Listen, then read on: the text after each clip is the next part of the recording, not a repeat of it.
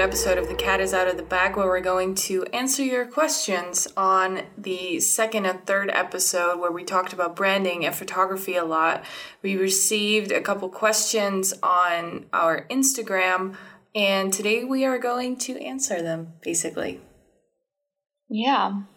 So let's start right away, but first let's not forget that some people might not know who we are and we are. I'm always like, let's jump straight into it. yeah. Whoops. And I'm always like, let's let's not forget we are not famous yet. Uh, so I'm here famous with. yet? Wow, nice. Yep. yeah. So I'm here with brand designer Lisa, and I'm Florentina, and I'm a photographer. And now I'm gonna start right uh, with the first question, and that is how to stand out from the crowd in a good way and create a brand that people believe in. Yeah, that's uh, um, it's actually two uh, two questions in one, I guess you could say. So um, yeah, standing out of the crowd is a, is a bit of a difficult one because especially in industries, you know, especially in healthcare, you see that a lot of brands they look very similar in blue, for example, or like blue, green uh, colors and stuff. So in that way, you kind of blend in. Um, but there is a way in strategy. You have to find a way in strategy where you fit in your industry, but also have an element that nobody else uses.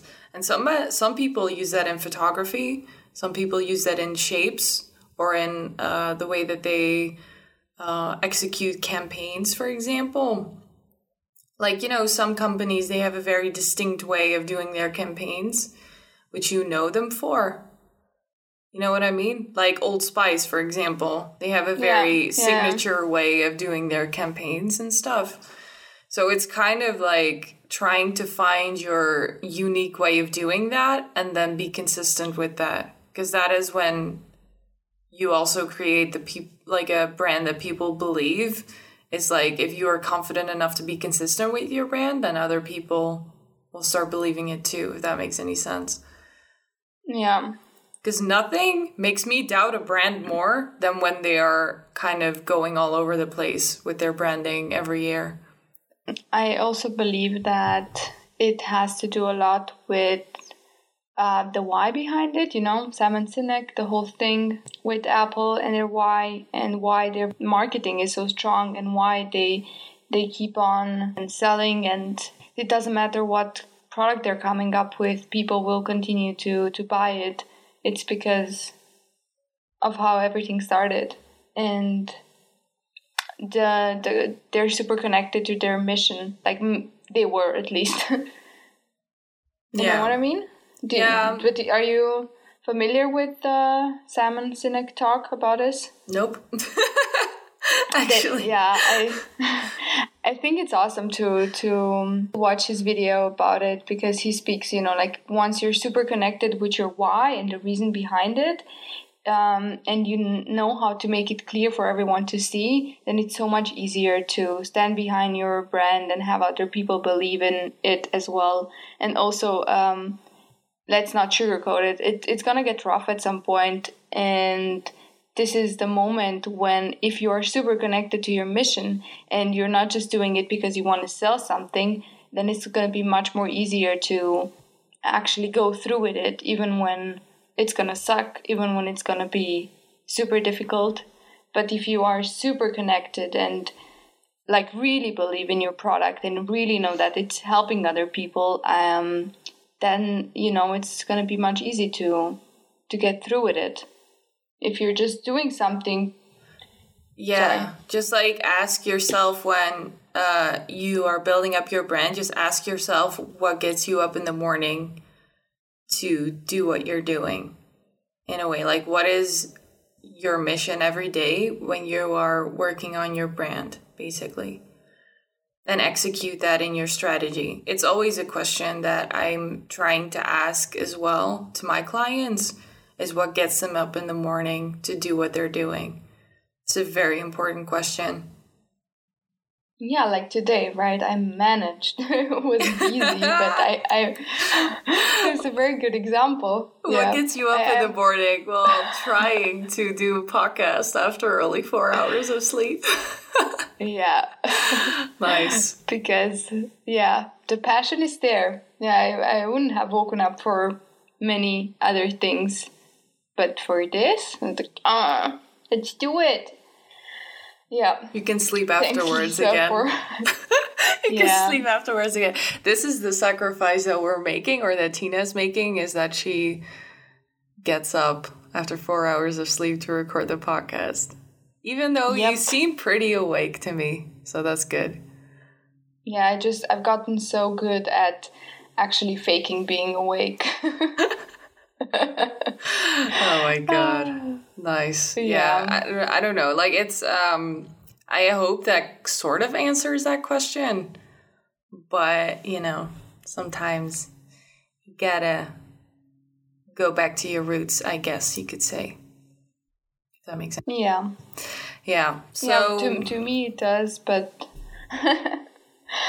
then again am i awake yet? Yeah well, let's move on to the next one, and I think this is also something for you, mm-hmm. uh, and that is so. For the last two years, I've had a company that makes natural skincare. I'm about to launch a home care line.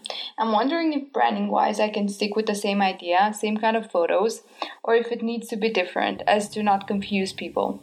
I'll still have both lines just to know if I should have people unconsciously differentiate if they see a picture of a lotion bar or the laundry detergent. Yeah, I would make a big difference in uh, both lines, to be quite honest with you. Like, even if they're natural, like, look at, like, if you go to the store, look at the packaging of um, home care lines and skincare lines. Like, you see a massive difference, right? Yeah.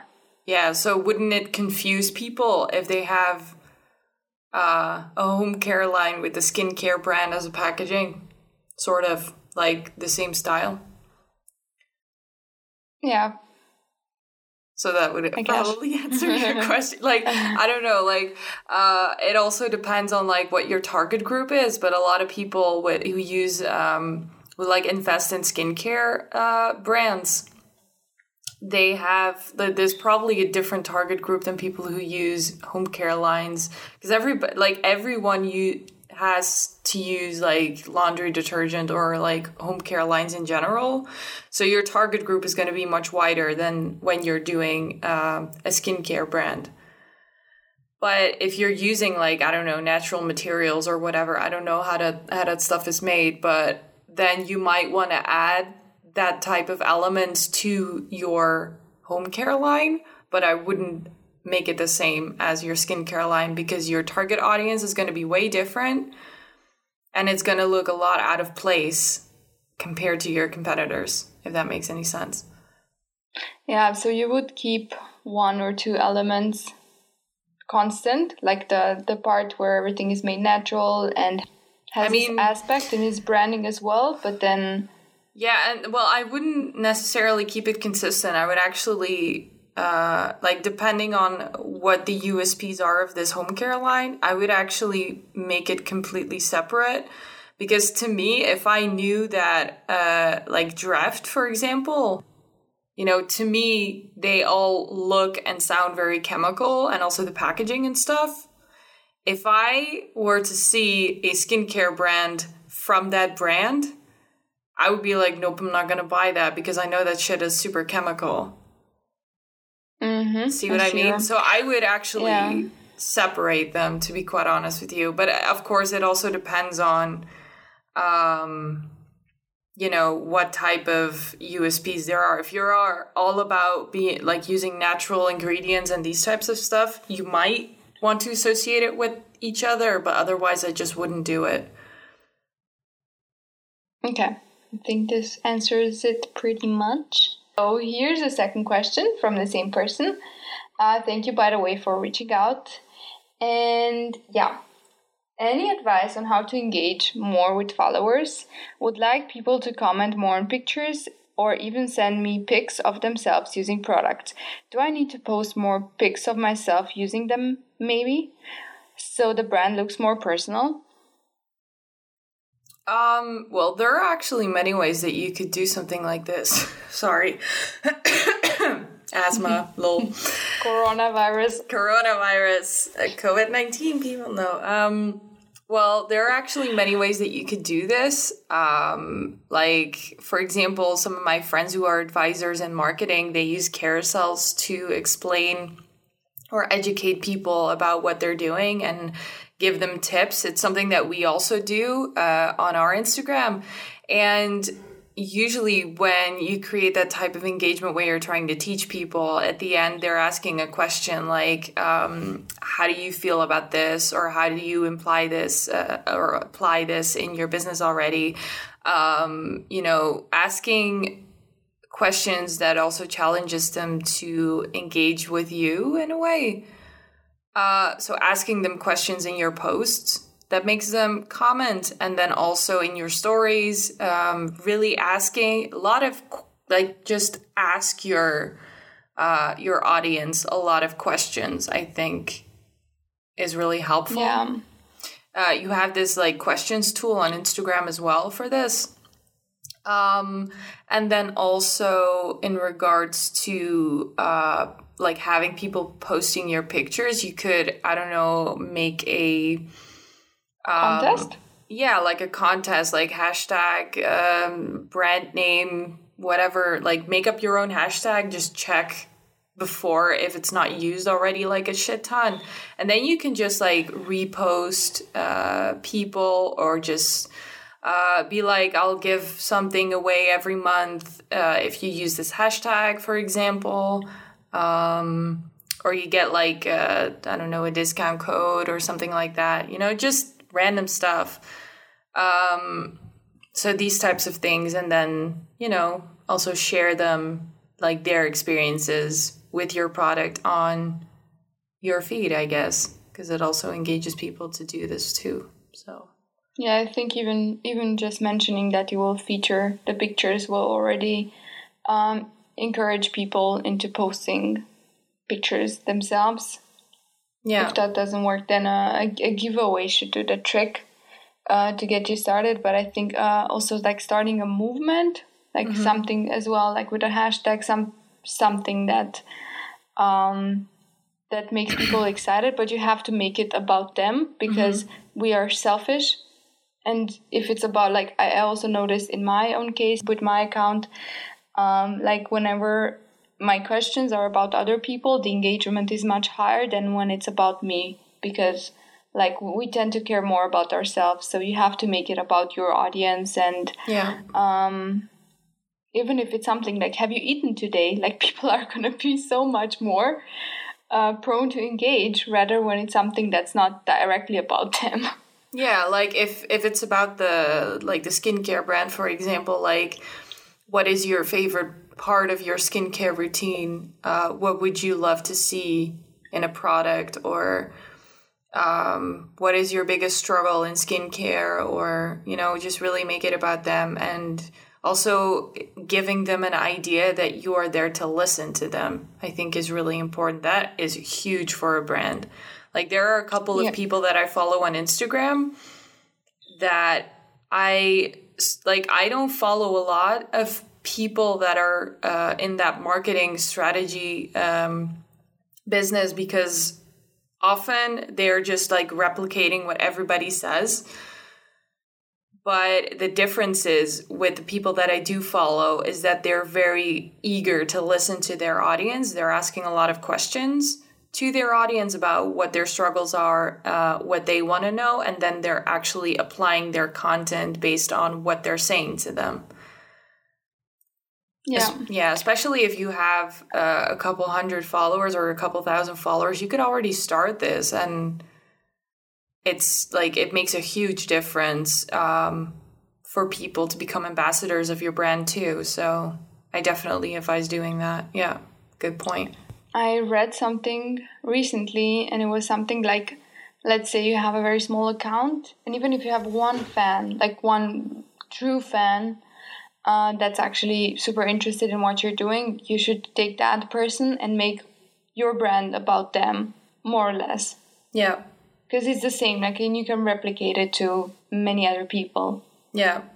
And if you don't, then you make up this person and you make it all about them, and you think, okay, what what would that person like to see? What would that person like to engage with? And another tip uh, would be to actually tell people what to do because sometimes they forget. So if you they won't share something unless you tell them to, they might need the nudge to like it.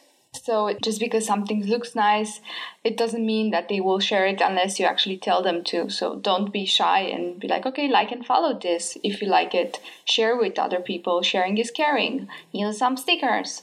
yeah, I'm done. Yeah. No, I get it. Yeah. just make your clients feel valued is what I'm saying. Like it's not just about what you can offer them in terms of your product, but also what you can offer them in terms of um, I don't know, giving them a listening ear. You know, I can imagine, especially in like skincare, if there are people struggling with acne and stuff, um, it would be so nice to hear somebody you know, actively trying to help you with this problem and being a listening ear about their struggles and how you can help them. That's amazing. Like, there's so many skincare brands that were completely under fire because they just completely ignore their customers with uh, questions regarding their products or just um, people breaking out because of their products and being like, "Well, it's not our fault. You just you should just do it yourself," or just completely ignore them. Uh, compared to other brands, so yeah. And plus, it can always give you ideas um, to come up with new products. Yeah, it's I yeah, like real life feedback is priceless. Mm-hmm. Yeah, I agree. Okay.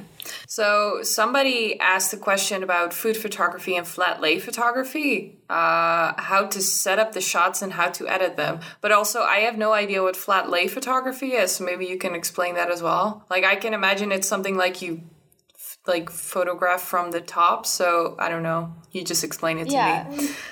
Yeah, that's exactly what it is. It's photography from 90 degrees. Mm-hmm. I mean, like directly from the top would be parallel to the floor or right. table or whatever. Um, and this is exactly where it crosses with food photography because in food photography there's two main angles and that's 45 degrees or from the side or 90 degrees. And I'm going to try to structure it um, so that we don't waste much much time. And then you have more or less four components. You have the lighting, you have the angles, the right lens, and then the props. Yeah, and by the way, again, this is also mostly related to flat lay photography as well. So, the first for a natural look, and I'm only going to talk about natural look because I mainly shoot with natural light um, is important to experiment a lot and move a lot to find the right lighting. And it's not there's no one size fits all because it depends a lot on the food. Some foods look nicer from a certain angle some won't. So it's important to to prepare your dish and or maybe you know like just um, before you actually because it requires a lot of time to prepare some a dish and then make it look super nice. Um, maybe have like a mock-up and move around with it until you find the best lighting. But you know a good place to start would be by a big big window. If the lighting is too too too much uh, you can tell by the shadows. And if you have a lot of shadows that means that the light is very harsh and you can actually use um, baking sheets you can stick them to the window to diffuse the light and make it softer. That's genius. I've never thought about this. Baking sheets. yeah. That's fucking genius. yeah, I'm, i have a few uh, very uh, DIY tips because you know it's like I have not invested a lot in in props for this because I don't see the point because mm-hmm. I don't do a lot of food photography and there's so many things that you have laying around at home that can help you. Yeah. don't need to go out and buy a lot of stuff. Um, and if you want to soften your shadows, you can use a piece of white cardboard to bounce the light back.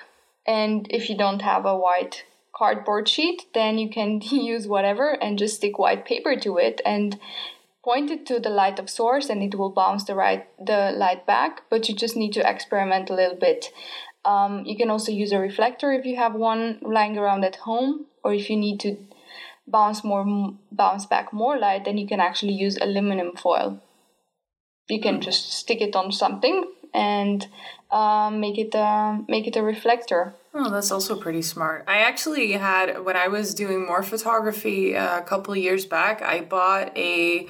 Um, it was you know those like ra- like big round reflectors with a gold and a yeah. silver side. Yeah, you could buy those yeah. for like four dollars on AliExpress or something. Super cheap. Yeah. But it's also know, an I... option. But it's the the disadvantage is that it takes a fucking long time to arrive so if you need something super fast, then I think those options are even better. So yeah, I mean at least to experiment with it, and then you can buy your own. Moving on um, to angles.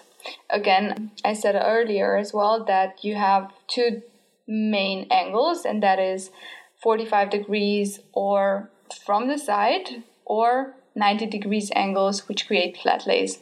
And this is again one it, it's not a one size fits all situation it you have to experiment there's some foods that look better from above. There's some that look better from the side. Um, so you have to to find the right one. But once you do it's super important to use a tripod because that's going to make things so much easier especially when you're going to start making the the composition. You don't want to pick up your camera and put it back down every single time you move something around. So it's best to put your camera on a tripod and then move things on your setup as you go and you can see directly on the camera. This is going to save so much time. Uh, if you shoot from above, you might need to set up on the floor. Because if you have a if your table is high and then you have the tripod that's higher then it's going to be super complicated. So you can you can stick to the to the floor for this. And then the right lens. I mean not everybody has the the luxury of having many lenses to choose from but i'm sure that everybody has their um, more or less a good lens at home for for food photography or for flat lays um, however, for flat lays, it's good to stick um, somewhere between 35 millimeters and 50 millimeters. Um, otherwise, if the focal length is too long, then you don't have any room. And if you if the angle is too wide, then you're gonna have distortions. Like for instance for like a 25 millimeters or like a 14 millimeters it's definitely gonna have big distortions and you don't want that. And for 45 degrees angles or from the side. It's also good to experiment, but I would recommend longer focal lengths. Like, for instance, I use 85 millimeters or 105 millimeters. For your phones, you can use the, the zoom option uh, because that will create a shallow depth of field. If you don't want that, uh, then you can just increase your aperture but the longer your focal length, the less things you will have in the background, and you will want to keep your focus on the food or on your object again. It's it doesn't really have to be just about food photography. Um, and yeah, it's also very important to play with the aperture because if you have like a like a wider aperture, like 1, 1.4, you're going to have a shallow depth of field. And if you go to an 8 or maybe even 11, this is where you're going to have to use a tripod if you don't want to, to get a blurry shot. Um, you're going to have a much deeper depth of field, aka everything on the picture will be visible. And that would be also important for flat lay photography because you want to have everything in focus if you're shooting from above. And then you can start with your with your dish or dishes. You can use several to make to make it fun and like I think for for some dishes that are um, much simpler from the way they look, it's cool to experiment and have several on the table and you know it's it should be it should look fun and pretty. I think that's very I think that's common sense, but okay, that's not. and then you should only add props afterwards.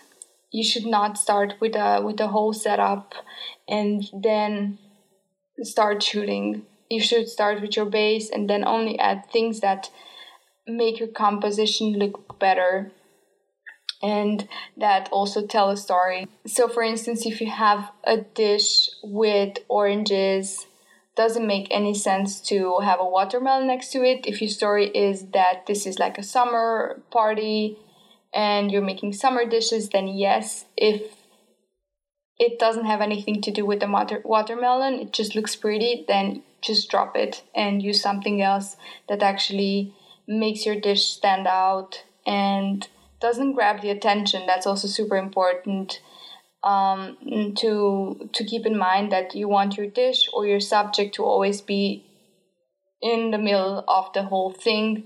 And everything else that you use should help tell the story and not steal the spotlight.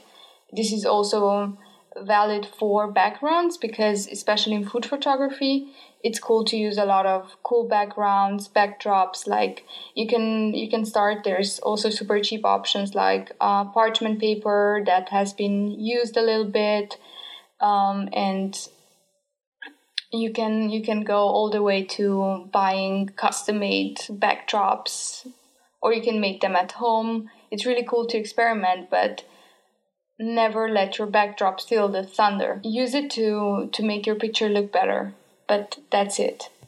And for those that have the possibility, it might be wise to tether the shoot, uh, and that means that you can um, see the results directly on your computer. So you can set up your tripod and then I have a cable directly into your laptop and you see the, the, the results directly into Lightroom. You can even edit it right away because that's gonna save a lot of time in in post production because you can see the mistakes right away. So this is the advantage when you're doing uh, still life photography and you don't have to move around a lot. You can do this. Is there like um, an app for this for the phone as well? Do you think? For if you're um, using a phone, there's an app for this. Better directly on your computer. Yeah. That would actually be I'm nice, not though. Sure, but maybe Wait, maybe let me look it up right now like live. Tether app. Since we can i know that we can use airdrop to see on big screens what we're doing on our phones maybe this would be like the next step. Mm-hmm. if there's not an app for that it might be so I think that there are actually a lot of apps for this, uh, like as far as I see now. Uh, yeah, I mean, let's uh, let's do some research if this is also possible on a phone. Uh, but we'll let you know. Yeah, we always I've... post stuff that has been discussed in the podcast and like links to apps and everything in our Facebook group. If you want to join it, just DM us on Instagram and we'll do it for you. Yeah, I see an app called CamRanger here, but it it looks a bit uh, amateuristic, so I have no idea. But we'll uh, we'll we'll we'll have a look. Yeah, and post it later on. Yeah. Sounds good. And then another way to to make your pictures better is to add movement and get messy. I like it when some photographers use like some crumbs to make their setup look supernatural like i just cooked it and this is the way it looked. Like we don't we know it's not what it looked like but you know using stuff to make it messy really makes it look natural. Or like using the tablecloth yeah like that you used and um sorry No, I, I just remembered, like, from the step that you mentioned previously with the tethering, you could also, uh, there's option for when you have a smart TV and stuff like that, and there are applications for this as well that you can share your phone screen to the TV or to your laptop. And then, like, if you're shooting something, you can just share it to your TV or whatever you're having standing close to you, and then just check it out there. You don't yeah, need. this is I what I meant by AirPlay. Oh, right, But yeah. it's it's good. We have the Apple girl and then we have the Android girl, so she can translate. I mean, it's the last year. Like, I'll I'll switch to iPhone next year probably, but whoops, sorry, I don't know these these fucking Apple names yet. I have to Yes, yet. yet. yeah, it's I, I love it, but you know, okay, let's not let's not make um, marketing for Apple here more than more than we should, more than I've done. okay. Yeah. Um, and last but not least, uh, the editing style should be as natural as possible. I would recommend to stay away from presets unless you are an experimented preset user um, and just start with the most important things like saturation, contrast, and just enhance what's already there. And don't be afraid to play a little bit with the colors, like maybe the hue and the saturation to make some things pop out and some fade out. Uh, but otherwise, it's it's just a matter of experimenting. There's, I think, there's no tricks or there's no there's no cutting corners when it comes to editing. It's Yeah. you have to learn it and then you can do it. I think also in terms of food photography, it's also nice if you enhance the colors of the food a lot because it makes me at least always super hungry when I see like bright food and like when you have this burger and you see like the cheese and the ketchup and stuff like super bright. That's like hell yeah, that shit's fresh, you know? Yeah, uh, especially if you're shooting for your own brand or for another brand. Um, I think you might want to stay natural because when people are gonna actually buy that food or receive it at a restaurant, it should resemble the actual dish rather than, you know, when you go to McDonald's and you see their pictures, they're like amazing. And when you receive the meal, you're like, what is this? Is it, you know, like you feel Yeah, like, yeah, yeah. I mean, okay, with the fries, I'm good, but otherwise, I'm like, you're cheating on me. this is not what it looks like on the picture. Now I'm hungry. oh, oh. yeah. Yeah, so I think that's that's that. Many of the tips for food photography are also valid for flat lay photography. And again, it's it's very important to to think about a composition. It's super important to actually plan it in advance and make mood boards. And if you don't know what those are or how to make them, we spoke about it in our last episode. I think that's the fifth one. Um, and just experiment, experiment, experiment. And with some things, it might be super easy, and there might be some shots that you have to work for a lot. There are some foods that are not really pretty to photograph. yeah, Yep. period. Yeah. I think I don't know, do you have any other tips for for for this type of photography? Yeah, actually, I do. is I could speak about it. I think 4 days. So yeah. Um, you can to spice it up. Yeah, you can add movement. Maybe someone you know you someone can hold it. Someone can if it's a soup, someone can pour it in. Then you can photograph this movement or you can add like if you do a flat lay it's cool to have hands like sometimes i when i do a flat lay myself then i put it on self timer and then i just add hands it's like adding movement like i grab something from the fat from the fat lay oh we're fat From the fat. Grabbing something from the fat. Nice. Yeah. yeah from the flat lay like maybe uh, holding a cup of tea or something so it is all about making it look as real as possible and telling a story because even if it's pretty sometimes if it doesn't make any sense even though the person may not be able to tell they won't like it as much as one that actually makes a lot of sense that actually looks like it has not been staged Right. yeah that's it no no i'm done Okay. That's a lot of stuff, though. Uh, I think that Tina is going to make a carousel out of these tips as well to kind of like um, provide you with notes about all of this because I think it's probably the most important part from this episode is how to get started with this uh, food photography and flat lay photography. Uh, so you can probably expect that next week. And Yes. yes, we also received a lot of questions about. Um, our personal careers, how we got started, and um, what kind of made us go into this field. And so we're going to talk about that in uh, the next episodes. If you have any other questions about that, let us know. We might just want to uh, do them every once in a while. Um, so, yeah, don't be afraid to ask. And yeah, I think that's about it, really. Yeah i think so too don't forget to follow us Uh, don't forget to give us a five star review on Apple Podcasts.